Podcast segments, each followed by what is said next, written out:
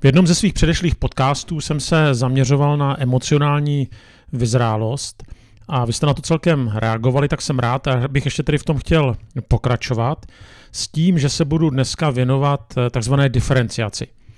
A vlastně eh, vycházím z knihy, která se jmenuje Emočně zdravá spiritualita, napsal ji Peter Skazero a zároveň také vycházím z teorie, s kterou přišel Mary Bowen, což je zakladatel teorie rodinných systémů. A podle něj to označuje schopnost jedince určovat si své životní cíle a hodnoty nezávisle na tlaku okolí. Když se podíváme do Bible, tak jeden z takových základních článků, nebo ano, článků, nebo možná výroků biblické etiky zní nepřidáš se k většině pácháli zlo. A tenhle ten krátký verš zakládá to, co je velmi důležité na etice v Bibli, a to je takzvaná individuální etika. To znamená, i kdyby všichni kolem tebe páchali zlo, ty se k ním nepřidáš. O toho se potom odvíjí i některé Eh, právní věci a mimo jiné také díky tomu třeba mohly existovat eh, některé soudní tribunály, kde byli odsouzeni zločinci, kteří se vymlouvali na to, že to tak dělali všichni, nebo že to chtěli jejich nadřízení, nebo že plnili pouze svoje rozkazy. Jo, tak někde hluboce za tímhletím tvrzením, nebo že tady to tvrzení může být popřeno, je právě ono nepřidáš se k většině pácháli zlo, tak asi nejznámější jsou norimberské procesy, kdy ti nacističtí pohlaváři se vymlouvali, že dělali pouze, nebo plnili pouze rozkazy, ale jak známo, mnohým to nepomohlo. Ale samozřejmě od té doby uplynulo mnoho vody a vymlouvali se na to i jiní. A opět eh, díky tomu, že platí individuální etika v tomhletom případě, tedy že se nepřidáš k těm druhým a že jsi zodpovědný za zlo, které pácháš, tak, ti nema, tak by ti nemělo pomoct ani to, že to dělali všichni. Mimo jiné také je zajímavé, že desatero je psáno ve druhé osobě, čísla jednotného. To znamená, ty nebudeš zabíjet, nebudeš krást a tak dále. Jo, e, jiné podobné právní dokumenty anebo i etické dokumenty spíš mluví o tom, že se nebude.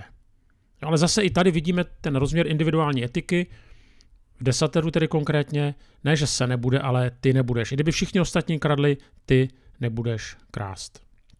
No a právě ta diferenciace, tak jak ji popsal Mary Bowen, tak ta se týká schopnosti stát si za tím, kým jsem a kým nejsem.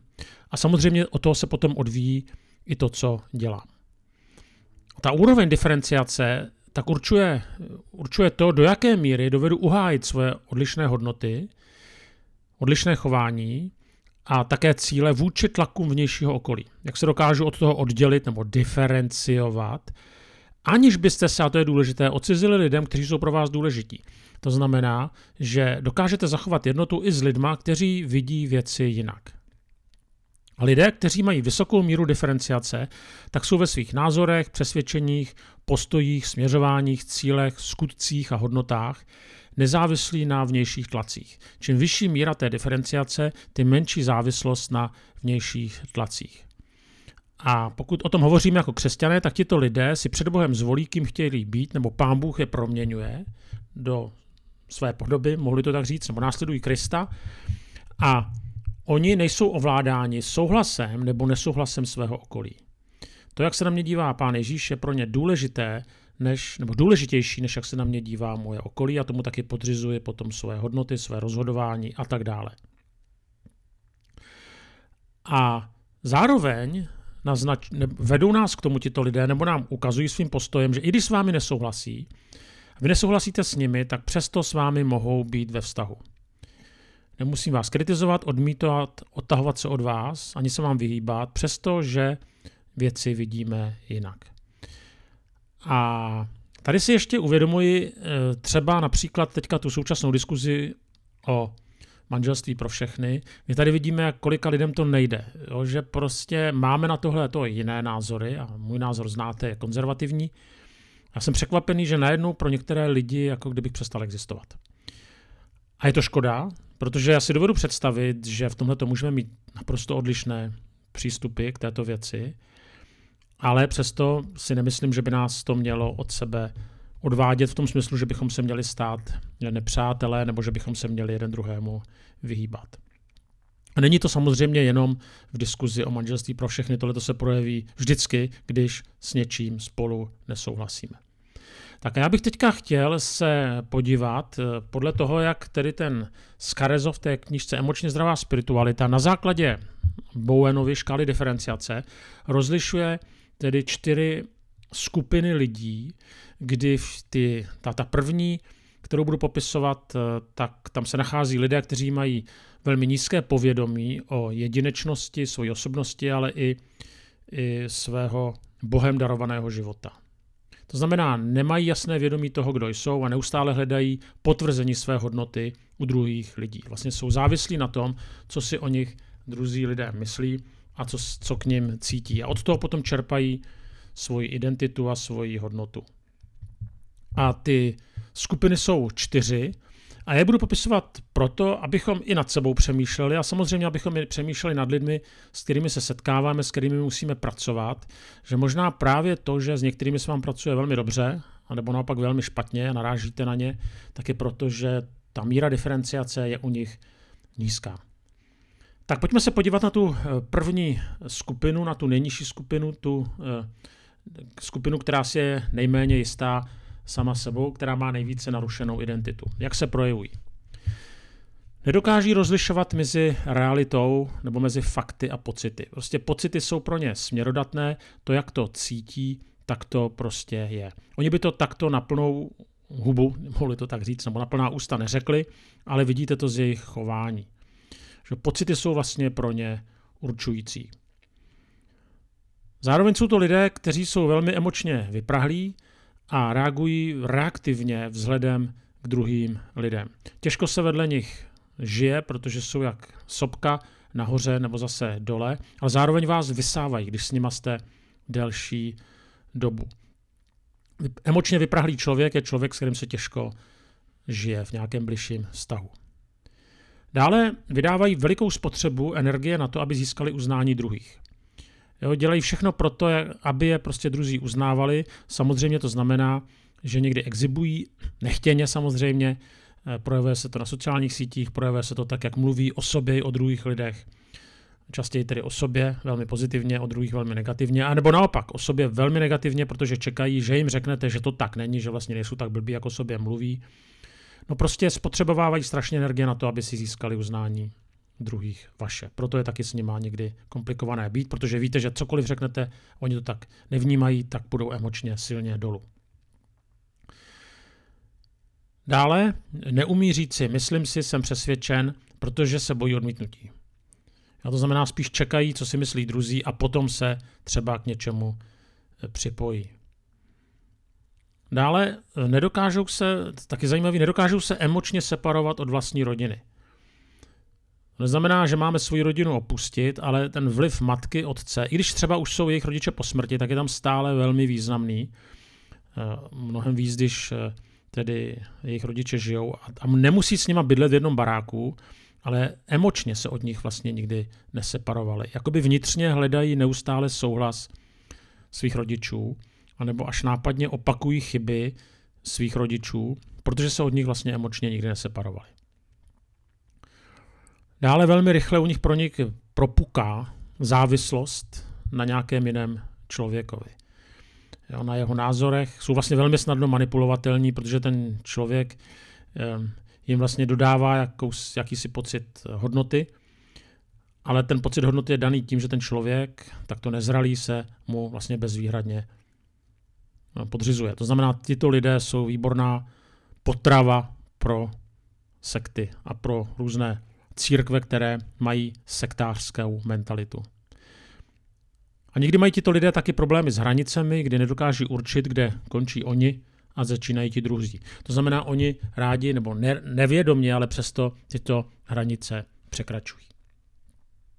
Tak to byla první skupina, potom je druhá skupina, ta je na tom trošku lépe, ale přesto ještě to jsou lidé vlastně vnitřně nezralí, emoti, emo, emocionálně nemocní. Oni dokáží lépe než ta první skupina rozlišit mezi fakty a svými pocity, mezi skutečností a svými pocity ale stále to není dobré. Stále těm pocitům věnují příliš mnoho pozornosti. A to ne, že by se v nich pitvali, ale prostě když to tak cítí, tak to tak je. Dále stále větší část jejich já je vlastně falešné já. To znamená, odvozují to od okolí, od toho, co si o nich myslí druzí lidé, co o nich říkají druzí lidé, jak vypadají. Stále je to taková, hm, takový život na sobce, určované okolím. Další, když je nízká míra zátěže, fungují relativně dobře, ale ta, ta zátěž nesmí být dlouhá, nebo dlouhá, nebo spíš jako velká. Tam se samozřejmě rychle začínají hroutit. Dále velmi rychle napodobují druhé a mění své chování, aby získali jejich přijetí. Někdy to je až humorné, člověk si toho všímá, eh, někdy jsme takový, možná i my, ale zase je pro ně velmi, velmi klíčové, co si o nich myslí okolí, jsou v něčem jak trošku chameleoni. To znamená, zase hodně vystavují na odiv to, co dělají, kde byli, co dokázali, tak dále. Sebevědomí a to vlastně takové shrnutí těch předchozích bodů, kolísá podle toho, jestli se jim dostává ocenění nebo kritiky. Já se s takovými lidmi někdy setkávám, je to pro mě těžké, protože bych jim někdy měl dát i jakousi zpětnou vazbu, ale vím, že prostě jsou vlastně emocionálně nevyzrálí. Proto ta zpětná vazba je okamžitě přetransformována do toho, že jim dávám, že kritizuju. A oni se to i dlouho pamatují, a je to proto, že jsou si vlastně velmi nejistí. Tito lidé mají taky chorobnou touhu se, se srovnávat, a to si taky uvědomuji u některých lidí, s kterými musím pracovat, že se třeba srovnávají se mnou a to je velmi, velmi nepříjemné, protože jejich hodnota vlastně potom se odvíjí od toho, jestli jsou lepší než David. A já s někým samozřejmě soutěžit nepotřebuji ani, ani nechci. Mimo běhání, to chci zdůraznit. Dále e, jsou vlastně, nebo často činí neúplně dobrá rozhodnutí, protože nedokáží jasně uvažovat ve stresu. To nedokáže nikdo, ten stres nás paralizuje, ale oni jsou ve stresu příliš a za skoro ze všeho. A to se potom odvíjí od jejich rozhodování. A zároveň, aby nějak posílil to své křehké nejisté já, tak potřebuje moc, potřebuje respekt a náklonost druhých. Potřebujeme všichni, minimálně respekt a náklonost druhých, určitou míru moci, ale u nich je to až někdy chorobné. A jak se jim dá do rukou potom moc, tak běda těm, s kterými tedy oni začnou pracovat. Často se tady z těch lidí potom rekrutují různí psychopati, nebo lidé, kteří mají minimálně k psychopatům blízko. Tak potom přichází třetí skupina, ta je asi nejčastější. To je skupina, která už dokáže odlišit fakta a pocity, vnímá nutnost jejich součinnosti a dokáže s tím nějakým způsobem pracovat. To znamená, pocity jsou normální, špatné pocity i dobré, je to, je to prostě, prostě, jak jsem říkal, normální, běžné, ale zároveň je potřeba je ředit fakty. A nebo zase, fakta jsou, potřebu, pas, fakta potřebujeme, ale nejsme zase chodící stroje. A teďka tenhle ten člověk v té třetí skupině už dokáže tyhle ty věci diferencovat. Dokáže sledovat životní cíle, které si určuje sám. To znamená, tady je ta síla v tom, že už není tak závislý na druhých a podle toho se neřídí jeho nastavení, jeho hodnoty ani jeho chování. To neznamená, že se tím necí, necílí vůbec, nebo že se tím neřídí vůbec, prostě žijeme na zemi, ale není to to určující. Dále své názory už umí prezentovat klidně, aniž by schazovali druhé. Je mnoho lidí, kteří mají prostě potřebu o sobě mluvit a nevyhnou se tomu, aby si nasadili na někoho jiného, nebo na práci, službu, jsme teda v církvi někoho jiného. Jo?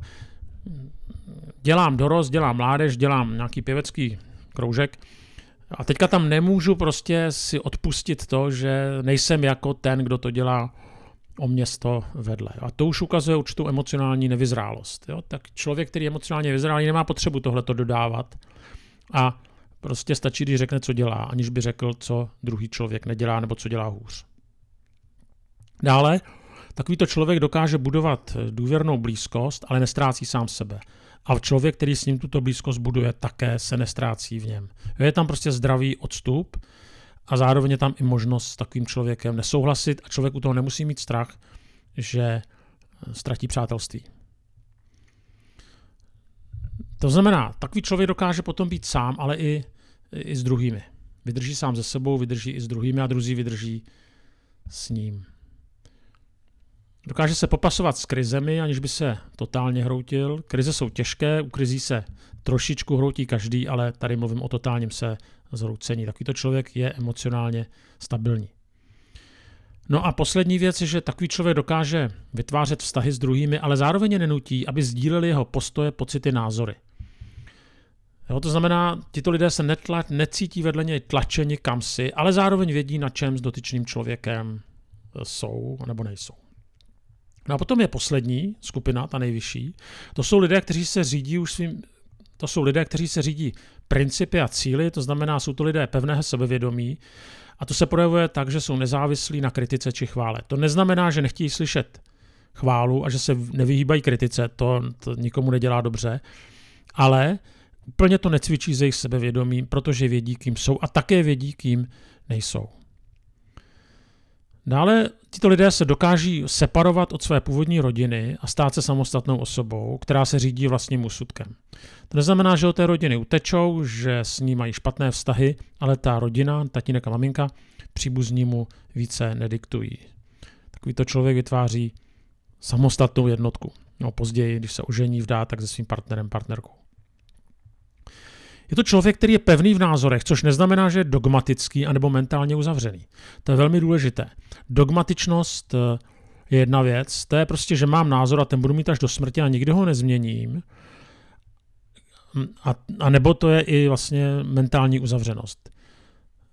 Tady, tady to je něco jiného. Takový člověk dokáže slyšet, ocenit názory druhých a nejenom to, dokáže opouštět staré názory ve prospěch nových. Jo, to je právě to nedogmatické myšlení, které ukazuje vyzrálost osobnosti. Že se neuzavře do svého myšlenkového géta. Dokáže naslouchat, dokáže komunikovat, aniž by zaujímal nepřátelský postoj. Jo, samozřejmě takový člověk má svůj názor, dokáže nesouhlasit s různými názory, ale není nepřítelem. Jsem si to uvědomil, když jsem se setkal někdy s lidmi, kteří něco v životě dokázali tak eh, to bylo někdy velmi příjemné, protože jsem jim třeba mohl říct něco, co si myslím i o oboru, který oni skutečně studovali, v kterém něco dosáhli.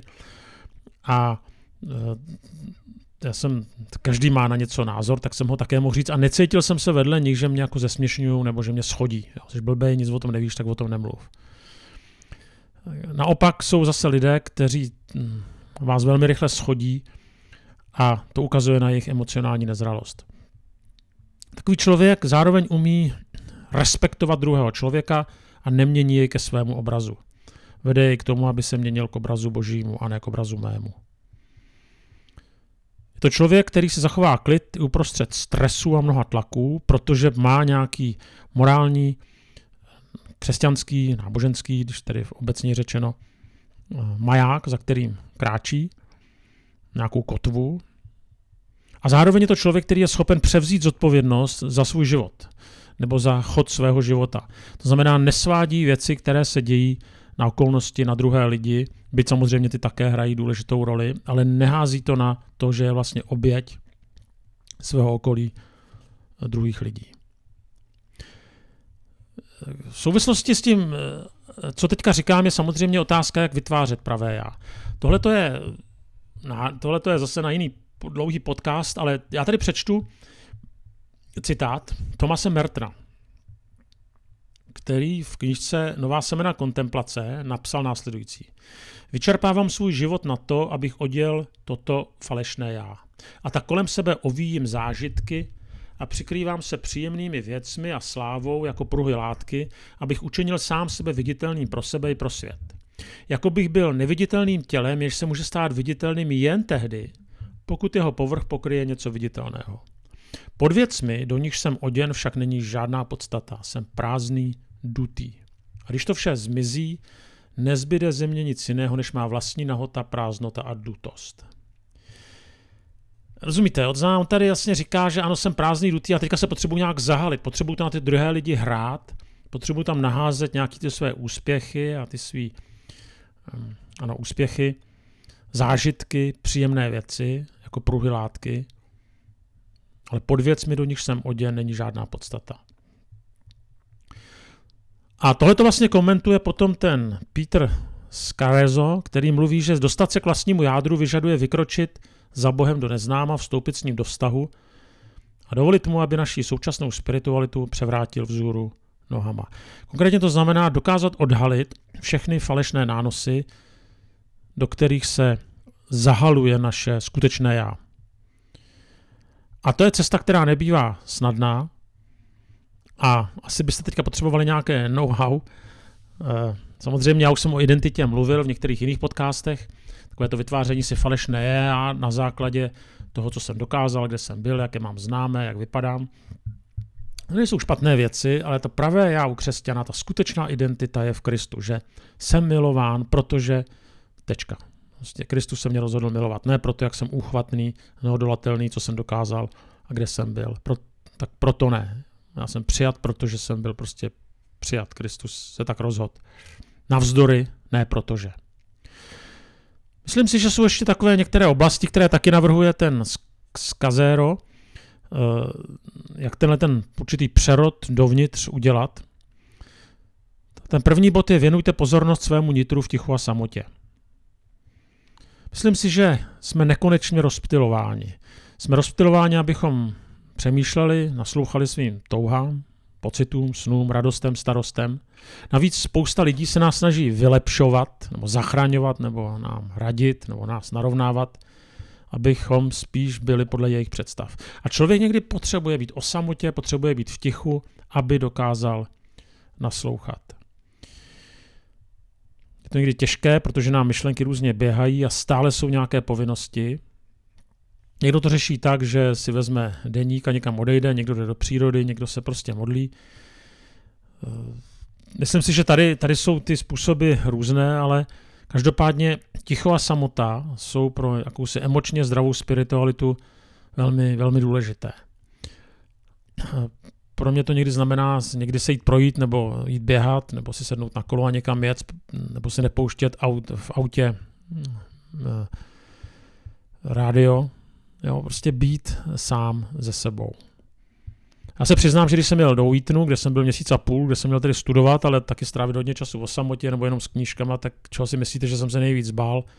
Bál jsem se nejvíce sám sebe, protože jsem se uvědomil, jak vlastně stále někde prostě těkám jak je to někdy těžký vydržet sám ze sebou. A pak jsem si už zvyknul a nakonec mi v tom bylo i dobře.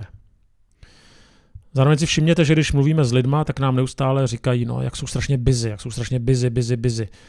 První, co si někdy řekneme do telefonu, když mi někdo volá, Davide, neruším tě, jo, tak někdy být busy znamená, že jsem vlastně hrozně důležitý. Jo, a dává mi to pocit hodnoty. A to je chyba být busy vlastně někdy může znamenat jenom to, že se mi práce stala bohem, nebo že si neumím plánovat čas, anebo že si nakládám víc, než dovedu. Tak já nechci, nebo než zvládnu, ale já teďka nechci mluvit o tom, jak, jak si dávat dohromady svůj čas, ale chci říct, pokud máme emocionálně vyspět, pokud máme eh, tedy mít emočně zdravou spiritualitu, potřebujeme vydržet v tichu a samotě. Další, najít, najít si věrného společníka nebo společníky. Myslím si, že asi úplně nelze setřást některé nánosy, řekněme tomu falešné já, bez toho, aby nám pomohli někteří jiní zralí, spolehliví lidé. Dietrich Bonhoeffer ve svém klasickém díle, které tady bylo přeloženo už před rokem 89, Život v obecenství, tak napsal, kdo nedokáže být sám, ať se střeží obecenství. On dokonce říká, že člověk, který nedokáže být sám, tak je škůdce společenství. A potom říká, kdo nestojí ve společenství, ať se střeží být sám. To znamená, my potřebujeme být uh, sami, naučit se to, ale zároveň se potřebujeme naučit, abychom mohli být sami, tak také být součástí společenství. On to ještě tak, říká takovou slovní říčkou. Máme se učit být sami ve společenství a žít jako společenství samotných. Tak si to přeberte. Uh, a ještě přečtu takovou, takovou věc, kterou napsal mnich Jan Cassianus o muži jménem Heron. Ten údajně strávil 50 let v poušti jako poustevník, tak ten asi se sám sebe nebál. Ehm, a když se ostatní poustevníci scházeli k bohoslužbám, tak on tam nechodil. A chtěla by, prostě vypadal, že si nechce ulevit ze svého přísného způsobu života. A jednoho dne údajně nějak přišel na to, že má skočit do hluboké studny. Že mu to prej pán řekl. No comment, prostě opakuji to, co jsem četl. No a on očekával, že se objeví anděl a že ho zachrání a tak proletěl tou studnou a tam zůstal polomrtvý ležet. Žádný anděl ho nezachránil, naštěstí ho zachránili bratři, kteří ho vytáhli ven a přesvědčovali ho, že to, co slyšel, že má skočit do studny, nebyl boží hlas. No ale on si to nenechal vymluvit, nakonec zemřel. A ten komentář potom je od toho Jana Kasiana, že trval na svém omylu tak tvrdošíně, že ani tváří v tvář smrti ho nešlo přesvědčit, že se nechal oklamat úskočností démonů. Na to byl příliš pyšný. Jo, tak jde o to, že někdy nám brání v té proměně dvě síly. Je to enormní tlak našeho okolí, ale zároveň je to i e, naše paličatost a vlastní vůle, která někdy bývá dosti e, náročná k překonání. Jo, možná si řeknete, ale já kolem sebe nemám, aby mě na mé cestě doprovázel. Možná, že nemáš, ale možná, že máš, jenom si příliš pišný na to, aby si si někoho zvolil. Nečekej, že ti do cesty přijde nějaký anděl. Vždycky tam bude jenom člověk. Chybující člověk. Modlete se za to. Proste, aby vám pán Bůh poslal nějaké přátelé, lidi, kteří vám pomůžou, s kterými můžete svoje věci komunikovat. Někdo řekl, dovolte, aby vás tady v tomhle pán Bůh překvapil. Pán Bůh nás někdy vede k lidem, kteří jsou jiní než my. Nechtějte od lidí, aby vám jenom potvrdili to, co si myslíte, ale aby skutečně vám nastavili zrcadlo. Tak další věc, ta, ta třetí, jak, jak také jít dál v té emočně zdravé spiritualitě, je dokázat vykročit ze své komfortní zóny. To znamená někdy udělat věci, které děláme neradi, kterých se bojíme a kde hlavně potřebujeme prostě víru nebo důvěru v Pána Boha.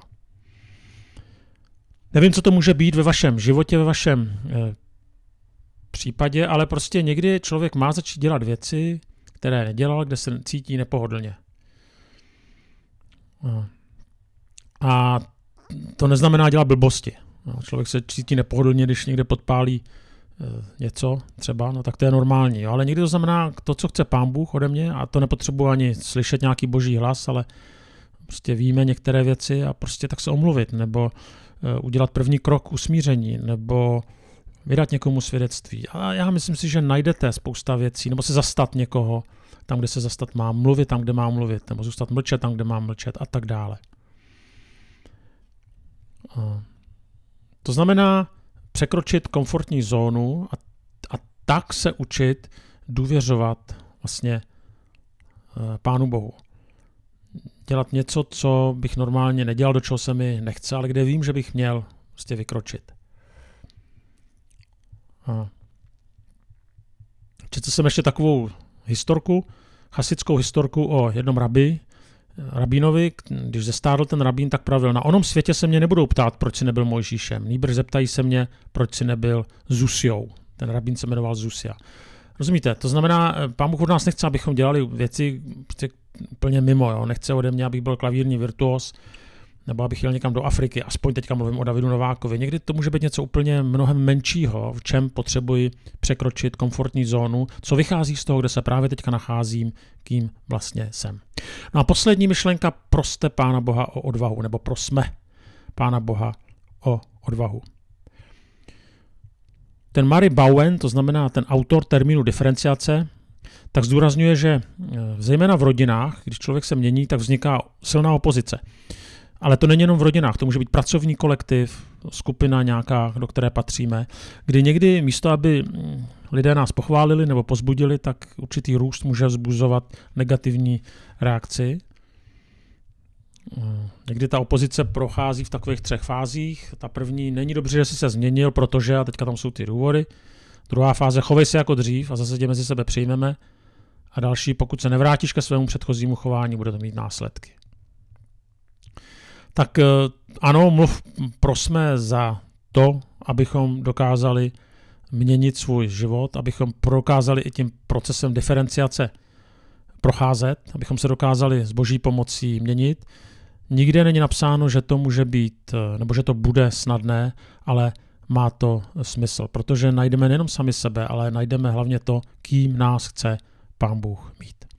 Tak eh, tolik tedy k tomu profesu, k tomu předmětu diferenciace, k emocionální a duchovní vyzrálosti. Eh, jsem rád, jestli jste doposlouchali až sem. Pokud se vám podcast líbil, dejte si odběr a těším se zase na další podcasty, na vaše reakce a pokud máte nějaké oblasti, návrhy, o čem bych, nebo o čem byste chtěli, aby další podcasty byly, budu rád, když mi to dáte vědět eh, do zpráv, kam na různé sociální média.